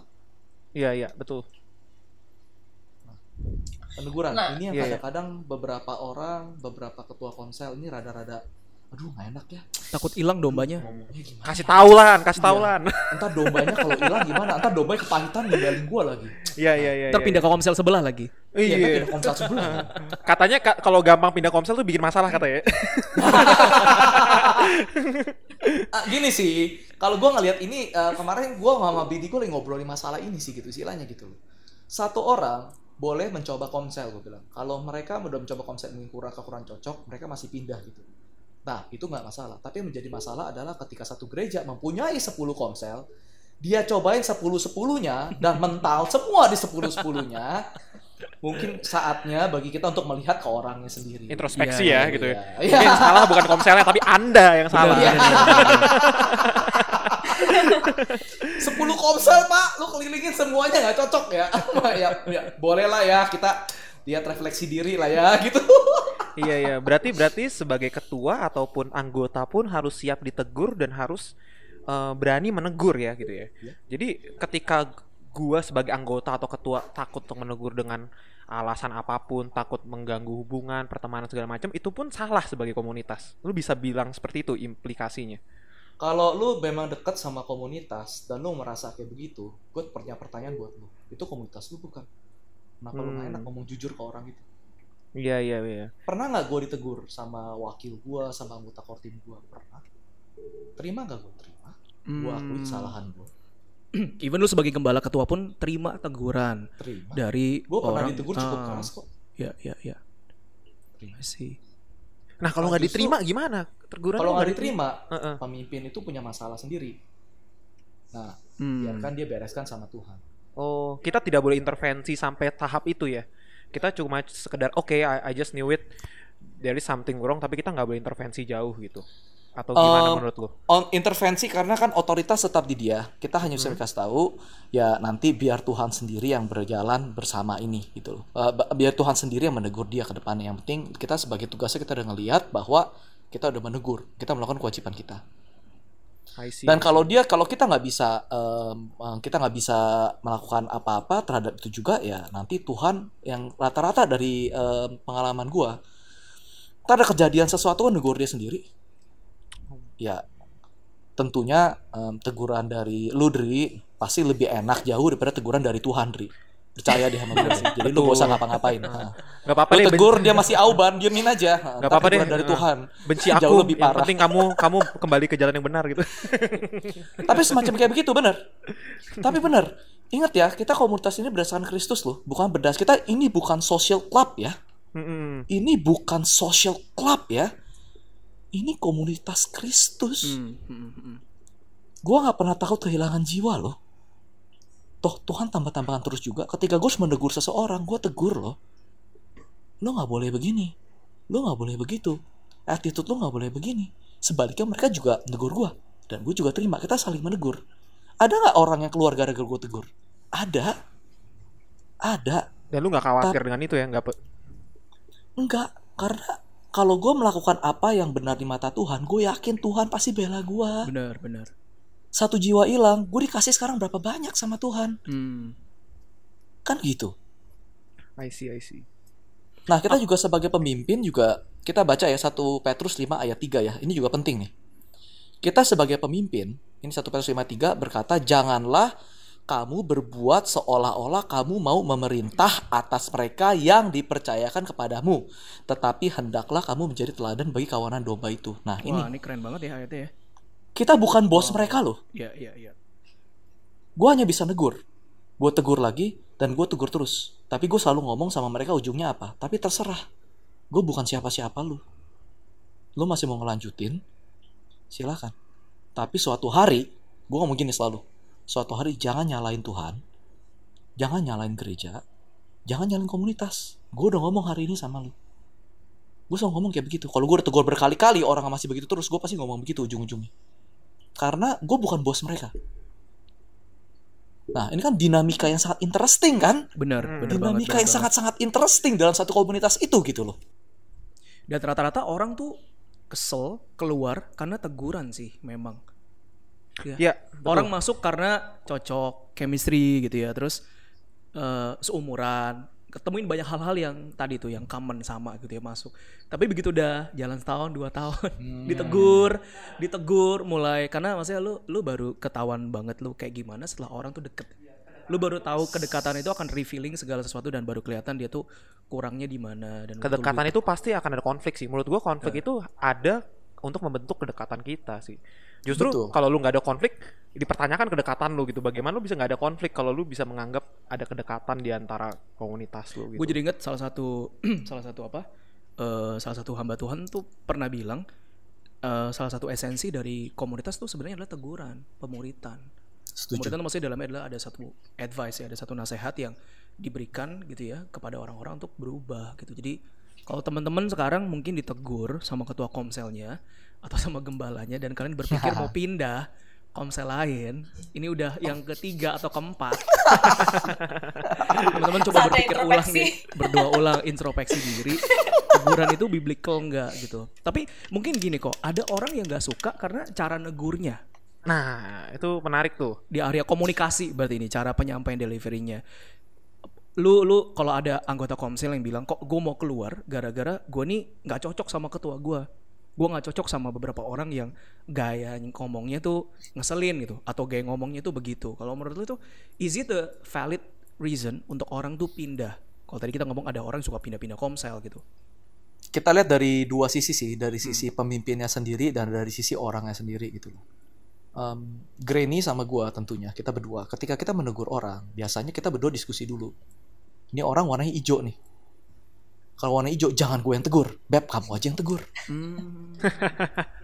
Oh, ada taktiknya kalian ya. Iya dong. Main, main politik Iya dong. juga ya. iya iya Ah, iya dong, harus begitu dong. Kan kita kan harus di, kita harus ada hikmat kan gitu sih. Gue orangnya merah. Gue kalau negur itu galak sekali. Bahkan Kalau berdarah nih sekarang komputer ini gua. Kesel banget. Oke. bahkan bahkan sekarang ini gue sebisa mungkin gue malah em, kalau kasusnya kecuali kasusnya udah parah sekali biasanya baru gue negur betul betul kalau yang sekarang sekarang ini gue minta core team untuk menegur supaya mereka juga belajar Hmm, Karena mereka banyak nggak enakan. biasa. jadi gue bilang gitu oke orang ini lo tegur ya nanti lo ngomong gini gini segala macam ya Hmm. nah kita coaching kita coaching dia gimana cara menegur Uh, teman-teman sebelumnya buat yang nggak tahu, jadi core team itu mungkin adalah gimana kok kalau dijelaskan secara singkat. Kita nggak Oke. fokus ke situ, cuma mungkin ada beberapa yang nggak tahu. Karena mungkin banyak orang yang berpikir komsel itu ya bebannya semuanya ada di Ketua. ya. oh Tapi ya kan lu kan menerapkan sistem core team. Mungkin boleh jelasin sedikit, sedikit aja kok karena kita hari ini fokusnya nggak ke situ. Tadi lu bilang masalah Oke. core team uh, bantu lu untuk bisa uh, menegur anak-anak. Em, core team itu adalah em, progres bukan pro, bukan proyek ya progres ya lebih ke arah apa ya core team itu adalah Tim terdiri dari orang-orang yang kita pilih kita doakan untuk menjadi calon-calon leader ketua sel group selanjutnya. Hmm, oke, oke. dan untuk itu orang-orang ini yang kita doakan kita percayakan mereka akan mempunyai grup khusus bersama dengan kita. Kita kasih kasih tanggung jawab kepada mereka nama-namanya siapa yang mereka mau urus. Misalnya si A si A lebih dekat sama B C D F G kita kasih. Jadi mereka bertanggung jawab untuk follow up mendoakan mengetahui apa yang terjadi dalam hidup mereka Hmm, gitu istilahnya hmm. nah eh, mereka juga kita kasih kebebasan untuk eh, memimpin anak-anak tersebut eh, mendoakan segala macam kayak gitu. Tapi kita kita gue sama Granny sebagai mentornya. Ketika mereka sudah mulai bingung eh gue punya masalah ini mereka datang ke kita kita bertiga akan diskusi. Nah, ke depannya orang-orang core team ini semuanya ketika komselnya udah cukup besar apa gimana, mereka akan menjadi leader selanjutnya. Dan kita dari em, dari cool kita yang udah pecah menjadi tiga, em, itu semuanya orang core team kita yang mimpin. Hmm. Wow. Dan dari dan dari mereka, Oke, oke, oke. ketika mereka memimpin komsel sendiri, nomor satu yang mereka lakukan juga mencari leader-leader di komsel baru mereka Hmm. untuk memperlakukan hal yang sama seperti gua dan Granny telah lakukan. Itu gunanya Regenerasi ya. Iya. Ini ini jadi topik berikutnya ya, mungkin ya. Ya, Next sama boleh si boleh boleh. Alan sama Granny. Balik lagi tadi. Tadi lu bilang ada Ah. dua sisi yang mesti dilihat dari pemimpinnya sama dari itunya. Nah, pemimpinnya sendiri bagaimana gitu loh istilahnya? Apakah dia menegur dengan kasih? Menegur dengan keras tapi dengan kasih itu beda dengan menegur dengan lembut tapi dengan menuduh. Gimana tuh Orang tanda-tandanya? Lu bisa ngerasa itu pokoknya. Orang yang menegur dengan emosi walaupun lembut ngomongnya itu nadanya beda dan lu tangkapnya juga pun beda. Iya, iya, iya. Gue nggak bisa jelasin gitu loh. Iya, Coba iya. contohin, Gue nggak bisa jelasin. Misalnya gitu, gue kesel sama orang nih gitu istilahnya ya. Gue kesel sama orang gitu. Gue bisa negur dia kan. Gini nih, gue kesel sama orang karena tiap kali mungkin nggak pernah konser berkali-kali gitu loh. Gue bisa negurnya dengan lembut begini. Bro, lu eh, lagi sibuk sekali hidup lu ya sampai nggak ada waktu ya kayaknya ya buat siapa-siapa. Majas Lembut kan? Lembut tapi ironi nusuk ya, gitu kan. iya, iya. lembut tapi nusuk Cuman kalau cuman kalau gua menegur dengan keras tapi dengan kasih bunyinya seperti ini. Bro, lu harus ngerti lu bro kenapa gue nih kayak begini ngomongnya bro. Karena kalau lu terus-terusan gak ikut komsel, lu tuh bisa kehilangan. Nah, itu kan ngomong keras. Iya, iya, iya, iya. Nadanya lebih keras, tapi orang mengerti dengernya gitu loh, istilahnya gitu loh. Oh, I see, I Nah, see. jadi dari tahap leadernya sendiri, cara ngomongnya gimana, dan hati dia ketika dia menegur gimana. Nah, tentunya kita juga harus berbicara tentang orang yang ditegur. Orang yang ditegur kalau mempunyai luka hati yang sangat dalam, teguran kayak apa pun dia pasti masuknya ofensif. kalau punya luka hati yang sangat dalam. Lu mau negur secara halus, lu mau negur secara keras, kasih dengan kasih, dengan tidak dengan kasih, pasti kena, tersinggung. Oh, Karena jadi walaupun hati. dia terima tapi nggak gimana ya terima tapi nggak terima. Dia mengerti itu kebenaran tapi dia sakit banget. Berarti ada masalah dengan itu. Ya dong, dia nggak bisa terima teguran. Itu pasti ada luka hati yang dalam. Karena ketika kita memberikan teguran atau feedback, kita bahasanya di call kita adalah feedback, itu istilahnya. Dan orangnya itu marah gitu ketika di memberikan feedback. Sebetulnya orang tuh ngomongnya apa sih? Orang ngomong gini kan, uh siapa lu nggak bener-benerin gua? Hmm. Bener Bahkan banget. orang marah kan. Iya, Lu iya. emang kalau direnungin siapa? Iya bener juga sih. nggak perlu direnungin sih udah jelas banget sih. Iya. Obvious banget. Lu sih. emang siapa? Lu nggak ngerti hidup gua. Bener. Orang-orang itu mungkin nggak sadar dari. Nah, Jadi kan bilang setiap feedback bisa jadi tajam buat orang yang terima. Oh, makanya satu-satu teguran dengan konten yang sama diterimanya pun bisa beda-beda gitu ya. nah, Tapi buat Oh, orang Ada itu selalu ofensif. Heeh. That's the problem. Orang itu juga nggak sadar. Nah. Langsung kita cek nih siapa nih gampang tersinggung nih. Cek masing-masing ya. Cek diri sendiri masing-masing. Nah, Tapi sebenarnya menegur itu ya kayak parenting juga sih. Ya. Maksudnya kan kita sudah diajarin kan, waktu kalian menegur, kalian juga harus satu memang menyatakan kesalahan dia di mana, jangan Ya. tanpa alasan juga gitu kan. Nah, yang kedua, kalian juga harus eh, mendidik mereka gitu. Jadi bukannya langsung ditinggalkan atau langsung dihakimi, langsung dijudge gitu. Ya enggak. Tapi setelah itu ya kalian juga harus eh tujuannya mendidik gitu loh waktu kalian menegur mereka juga. Jadi ada ada ada, ada tekniknya juga lah untuk menegur itu. Hmm. Oke oke. gue pernah em, negur satu orang yang sampai nangis kejer gitu gue sampai kaget gitu istilahnya kan Eh, Padahal udah menegur dengan kasih ya. ya gue menegur dengan kasih gitu tapi pada saat gue tegur dengan kasih enggak justru ini nangisnya nangis bagus gitu loh Oh, nangis dia bagus. Gue pikir Oh. nangis marah Luapan. gitu. Oke oke. luapan keluar Iya, sambil iya. marah-marah luapannya marah-marah Oh.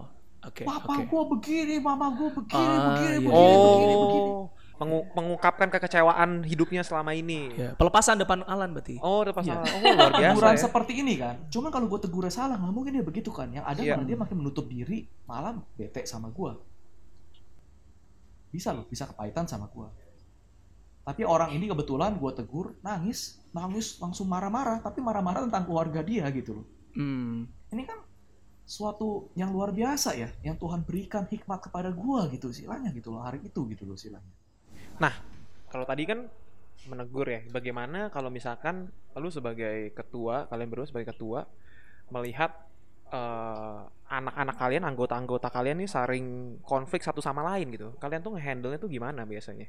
Dengan presume kalau mereka tuh belum sampai kedewasaan seperti yang kita omongin tadi gitu loh, udah bisa terima teguran, udah siap menegur dengan baik. Jadi basically ya anggaplah ini orang-orang biasa yang berantem aja gitu. Nah, kalian tuh handle-nya biasanya gimana sih? nah konflik manajemen ya Beb gimana? Wah, lempar bola Lempar bola. luar biasa. Ternyata emang ada perannya masing-masing ya. Sang bapak bagian apa, sang ibu bagian apa gitu. Tapi gue yakin ini ini ini dilempar dengan otomatis nih. Nggak, nggak, nggak.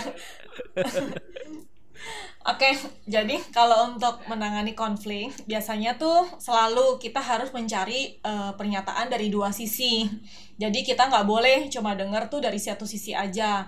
Misalnya si A sama si B, biasanya kita akan ajak ngobrol dulu. Kita akan ajak ketemu personal nih, berdua nih sama Alan, gitu kan bertiga sama dia. Eh, kita akan tanya, oke masalahnya apa? Dia akan ceritakan versi dia, oke udah. Besoknya kita ajak ketemu si B, kita dengar versinya dia. Sesudah itu A sama B akan kita ketemuin gitu. Jadi biasanya memang cara mengendalikan konfliknya itu adalah kita akan mendengar dari dua sisi dan kemudian kita akan memberikan kesimpulan. Nanti setelah ada kesimpulan itu, kita akan minta dua-duanya berbicara di depan kita. Nah, biasanya setelah itu, Alan kan psikologi ya. Nanti Alan yang akan eh, yang akan menilai dan memberikan solusinya gitu. Sambil Tapi Alan itu bukan orang, tapi Alan itu Oh. bukan orang yang yang mem- yang suka kayak tadi yang Alan bilang ya, kita tuh bukan bosnya mereka. Jadi Iya, Alan iya. tuh bukan atau gue juga bukan orang yang tipenya lu mesti begini A B C D A B C D gitu. Tapi biasanya karena mungkin Alan belajar psikologi juga kan. Jadi biasanya dia akan membuat seseorang berpikir eh apa sih kenapa ya kok gue bisa konflik sama dia ya? Apa yang menyebabkan gitu dan gue harus gimana ya jadi biasanya kita nggak nggak memberikan kayak tuntunan A B C D A B C D tapi biarkan mereka yang berpikir sendiri Oh wow. betul kan ya biasa. gitu baby Wow. Iya beb. Ah, ya, Rekonsiliasi ya. Reko ya kita ngomong rekonsiliasi lah. Soalnya gue biasanya juga kita harus ingat sekali lagi gitu loh. Kita komunitas dalam Kristus. Kalau lu mau berantem, alasan apa pun gitu, biasanya kita ngomong kedua-duanya lah. Emang worth it ya gitu istilahnya. Emang worth Nah. it gitu istilahnya. yang paling susah itu tuh kita pernah pengalaman ini ya eh, konfliknya pacaran. Jadi mereka tuh pacaran and then dalam satu komunitas terus putus. Nah itu kan biasa paling susah dong bener nggak? Itu lucu banget. Itu kita Ini- melewati berbulan-bulan yang episode lucu kita kemarin. sekali. Ini episode kemarin ya. Kemarin ya masih Iren ya. Ah, udah udah putus, diselingkuhin, terus awkward. Iya, lu bayangin Masih dong. ada di satu komsel lagi. Lu bayangin dong. Luar biasa. Dua-duanya, dua-duanya satu komsel, dua-duanya tidak ada mau pergi, dua-duanya bersikeras mau tinggal di satu komsel. Iya, iya. Jadi kalau kita lagi makan bareng, ada grup A sama grup B. Dan paling lucu, grup A dan grup B-nya di restoran sebelah-sebelahan. Wow. Restoran terbuka, bisa lihat-lihatan. Tapi grup A dan grup B. Waktu itu, gue masih inget gue berdiri di sana, gue sampai mikir, aduh Tuhan, ini gimana ya? Kocak Wow, banget. wow. Gila ini menarik banget sih. Dinam- dinamika di komsel tuh, wah oke deh. Dan dan yang menariknya menurut gue gini, Nov. Yang menariknya menurut gue gini. Ini bukti bahwa mereka berdua tuh belong to community, even though mereka berdua tuh ada masalah satu sama lain, ngerti gak sih? Jadi hubungan gua sama lu tuh eh, nggak akan jadi nggak akan jadi Bisa nggak halangan gua untuk sama lu nggak? Soalnya kan ini konteksnya pacaran ya. Betul, oke, oke. Gua dan dia, gua dan dia tidak menjadi masalah, tidak menjadi, maksudnya hubungan gua dan dia itu tidak menjadi masalah untuk gua tetap Benar, bisa eh, ini. Jadi ada ada ada apa ya yang dia ngerasa sangat sangat penting banget bilang tuh komunitas terlepas apa pun masalah mereka ya dalam hubungannya. Hmm. Jadi makin takut ya nyari pacar dalam komunitas. lu kalau lu kalau takut berarti pikiran lu bakal putus dong. Aduh, kan ada selibat, risk management, Bro. Maksudnya sekarang udah growing ya 70 dalam kasih karunia Tuhan dan kita doain ya terus bertumbuh ya terus uh, Amin. terus terus di, dipercayakan sama Tuhan uh, jiwa-jiwa yang baru. Uh, gimana caranya lu lu bisa make everybody belong? Karena kan mungkin orang belongnya nggak sama ya. Maybe the the four guys yang kalian sama-sama itu itu mungkin yang paling belong. Jemaat mula-mula lah. Wah, betul juga. Aduh, gue udah mulai suka nih jokesnya nih. Tapi maksud gue seriously uh, belong itu kan oke kalau tadi kita ngomongin masalah serius ya masalah internal orang jadi resis gitu ya. Kemudian masalah dia punya trauma di masa lalu jadi dia resis sama komunitas. Tapi ada orang-orang yang simply nggak nyambung. You know what I'm talking about right? Kayak chemistry-nya Yes. nggak nyambung kepribadiannya nggak nyambung gitu. Nothing nothing evil atau nothing spiritual gitu dalam dirinya. Dia dia dia ngerasa kayak nggak nyambung aja gitu loh.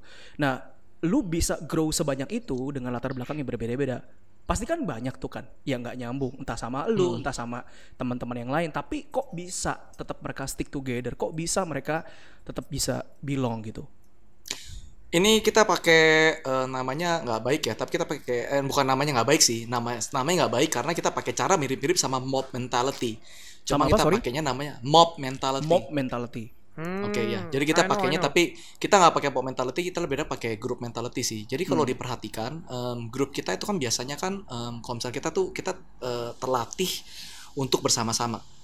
Kita selalu berjalan bersama, kita mendoakan satu sama lain, saling support, kita terlatih di sana gitu di sini gitu. Bahkan ketika kita melihat jiwa baru, itu orang-orang gitu misalnya gini, misalnya ada satu jiwa baru datang, langsung tuh dideketin sama lima orang.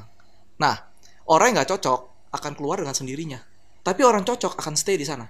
Kalau nggak cocok semua, grup baru akan datang. Ngajakin mereka ngobrol lagi. Oh, wow. Udah pasukan bro Iya. Iya. Dia ada pasukan kayak pasukan cyber army gitu bro eh pasukan pertama maju maju maju maju. Iya, memang begitu ya BP. Jadi kita ya. Tapi Iya. kalau tapi nah, tapi memang ini. Nah, yang lebih lebih yang menurut gue lebih eh, krusialnya adalah justru pada saat komsel kita kecil, nilai-nilai ini yang harus kita benar-benar tanamkan sekali ke orang-orangnya. Jadi kita kita bertambah besar, mereka tuh terbiasa. Tuh. Jadi kalau misalnya zaman dulu nih kita ya lagi di gereja gitu ada anak baru kan. um, biasanya gue kenalan dulu sama orangnya gitu loh. Ntar gue gue kenalan sama orangnya, gue tinggal ngomong doang ke misalnya siapa gitu. Ini Iya, orang iya. baru temenin, langsung enam orang, brek, eh namanya siapa? Kenalan dulu dong, ini segala macam. Nah dari sana ketahuan hobinya.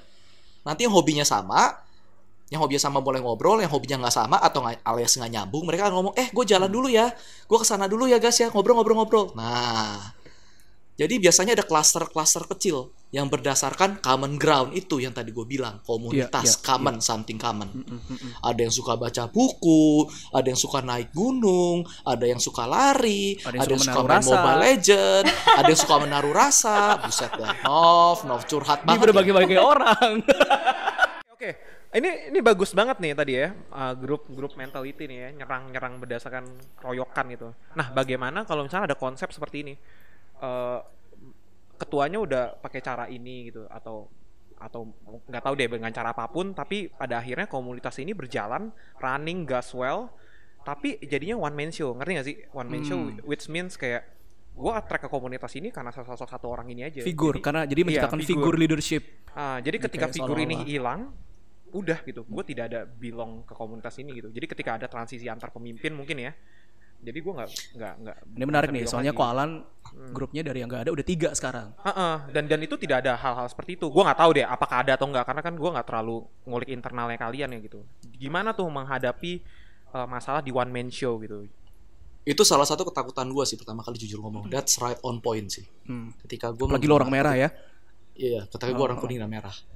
Em, ketika gue mulai konsep gue mulai besar, em, Tuhan seperti menegur gue juga gitu istilahnya gitu loh. Terus terang ini menjadi ketakutan gue banget. Um, peneguran basically adalah one man show. Kenapa gue akan menciptakan core team itu dari sana. Karena begini gitu loh istilahnya gitu loh. Em, ketika saat itu gue masih ingat banget gitu loh. Gue sampai akhirnya akhirnya pada saat gue bawa firman di konsel itu firman gue jadi jauh berbeda banget. Gue akhirnya ngomong begini. Gue masih ingat banget gue ngajarin mereka. Ini angka kita baru kira-kira 11-12 lah ya Hmm. ngomong gini. Kalau lu ada di sini, gue bilang, dan lu hanya melihat gua, suatu hari lu pasti kecewa, gue bilang gitu. Karena lu ngeliatnya gua. Lu pikir gua akan selalu bikin lu senang. Lu pikir gua akan selalu ada. Lu pikir gua akan selalu bisa mensupport lu. Belum tentu loh, gue bilang. Belum tentu. Gua sama bini gua belum tentu bisa selalu ada di sini. Kalau lu hanya ngeliat kita berdua, habis lalu, bentar lagi, bentar keluar dari gua. Nanti gua lagi bete, tiba-tiba gua salah ngomong, gue bilang gue lagi sibuk sekali gue nggak bisa memenuhi kebutuhan lu Iya, iya. gue lagi ngapain lu pasti pikiran negatif semua karena lu hanya ngelihat gue lu nggak bisa bergantung sama gue karena ini komunitas balik lagi ke Kristus nah ini ngomong seperti te again ngomongnya bagus ya seperti teori gitu istilahnya ya bayar pun juga tapi kan leader tetap ya dilihat gitu istilahnya Benar, gitu, benar, macam kan. benar. Tapi dengan kita sudah memberitahukan pada mereka bahwa eh gue bukan sempurna lo. Apalagi lu udah ada asas keterbukaan. Lu memperlihatkan pada mereka kelemahan lu dengan berani. Mereka melihat dan mereka belajar. Bahwa Alan, Alan nomor satu bisa ditegur. Alan Hmm. nomor dua manusia biasa berdosa juga. Jatuh-jatuh juga. Emosi-emosi juga. Lagi lemes-lemes juga. Lagi jenuh-jenuh juga. Sama kayak gua gitu bahkan gue sering ngomong di cool gue gitu loh istilahnya gitu loh guys gue juga gak ngerti kenapa gue ada di sini gitu loh. Menurut gue banyak sekali anggota di cool gue yang jauh lebih pinter jauh lebih baik. Perbedaannya apa sehingga gue di sini bukan lu? Cuman satu gue bilang sama mereka ketika Tuhan manggil lu jawaban lu apa? Hmm. gitu doang sih. Tapi harus diajarin. Iya, iya. mereka harus mengerti bahwa leader itu nggak bisa one man show. Setelah itu bentuklah core team nah dalam core team ah, tapi ini pembicaraan selanjutnya ya Yes, ada Iya, iya. ada dinamika core team yang Benar, sehingga benar, bisa benar. mengalihkan dari one man show anak-anaknya sehingga mulai ke anggota-anggota core team masing-masing Iya, iya. itu ada dinama ada dinamikanya lagi gitu istilahnya dan ini kita lagi lakukan sih sekarang gua sama Granny Iya, menarik ada nambahin Bet? Ya, jadi sebenarnya kalau sebagai seorang pemimpin, memang kita harus menyadari dulu ya dari pribadinya kita gitu. Maksudnya, gue percaya sih, kayaknya nggak ada orang yang sebenarnya pengen dipilih jadi seorang leader, apalagi pemimpin Enggak, gua cool mau. gitu ya itu. gue mau. Apalagi mau. pemimpin cool ya, tolong. Lu mau ya beneran ya? Eh, Begitu pemimpin cool dia langsung mikir. langsung mikir. Iya, eh, Eh, mungkin kalau pemimpin yang lain orang tuh masih kayak consider, oke ini sesuai Iya. passion gua, sesuai Oke. apa gitu. Iya. Tapi kalau kita udah ngomong pemimpin Cool, cool, gembala. Waduh. wah itu biasanya tuh Iya, kalau iya, waktu lu dipilih aja tuh lu Kayak, akan aduh. mikir gitu aduh gue mikirin diri gue aja udah ribet ya kan Iya, udah iya, gue iya, kerja rumah tangga apa segala gitu eh, pelayanan gitu. Terus harus mimpinin orang-orang lain mikirin masalah mereka juga doain mereka gitu. Jadi biasanya kalau orang udah diomongin tentang pemimpin cool akan sangat-sangat mikir banget deh. Dan Hmm. hampir nggak semua orang langsung jawab mau. Biasanya sih enggak Justru kalau lu langsung Mau. ngomong mau tadi kayak Andri ya, nah Tapi itu gue pertanyakan sih. Nah, jadi jadi makanya jadi eh, kita harus tahu dulu nih dari pribadi kita kita tuh pelayanan di sebagai gembala kul itu tuh sebenarnya karena apa sih? Jadi kalau seandainya waktu kita dipilih dan akhirnya kita diberikan keberanian untuk memimpin, itu memang benar-benar semata-mata hanya kasih karunia Tuhan. Jadi nggak ada kata lain sih selain lu tuh benar-benar cuma bisa ngandalin Tuhan melalui Yes. apa? Melalui Yes. doa, doa dan doa.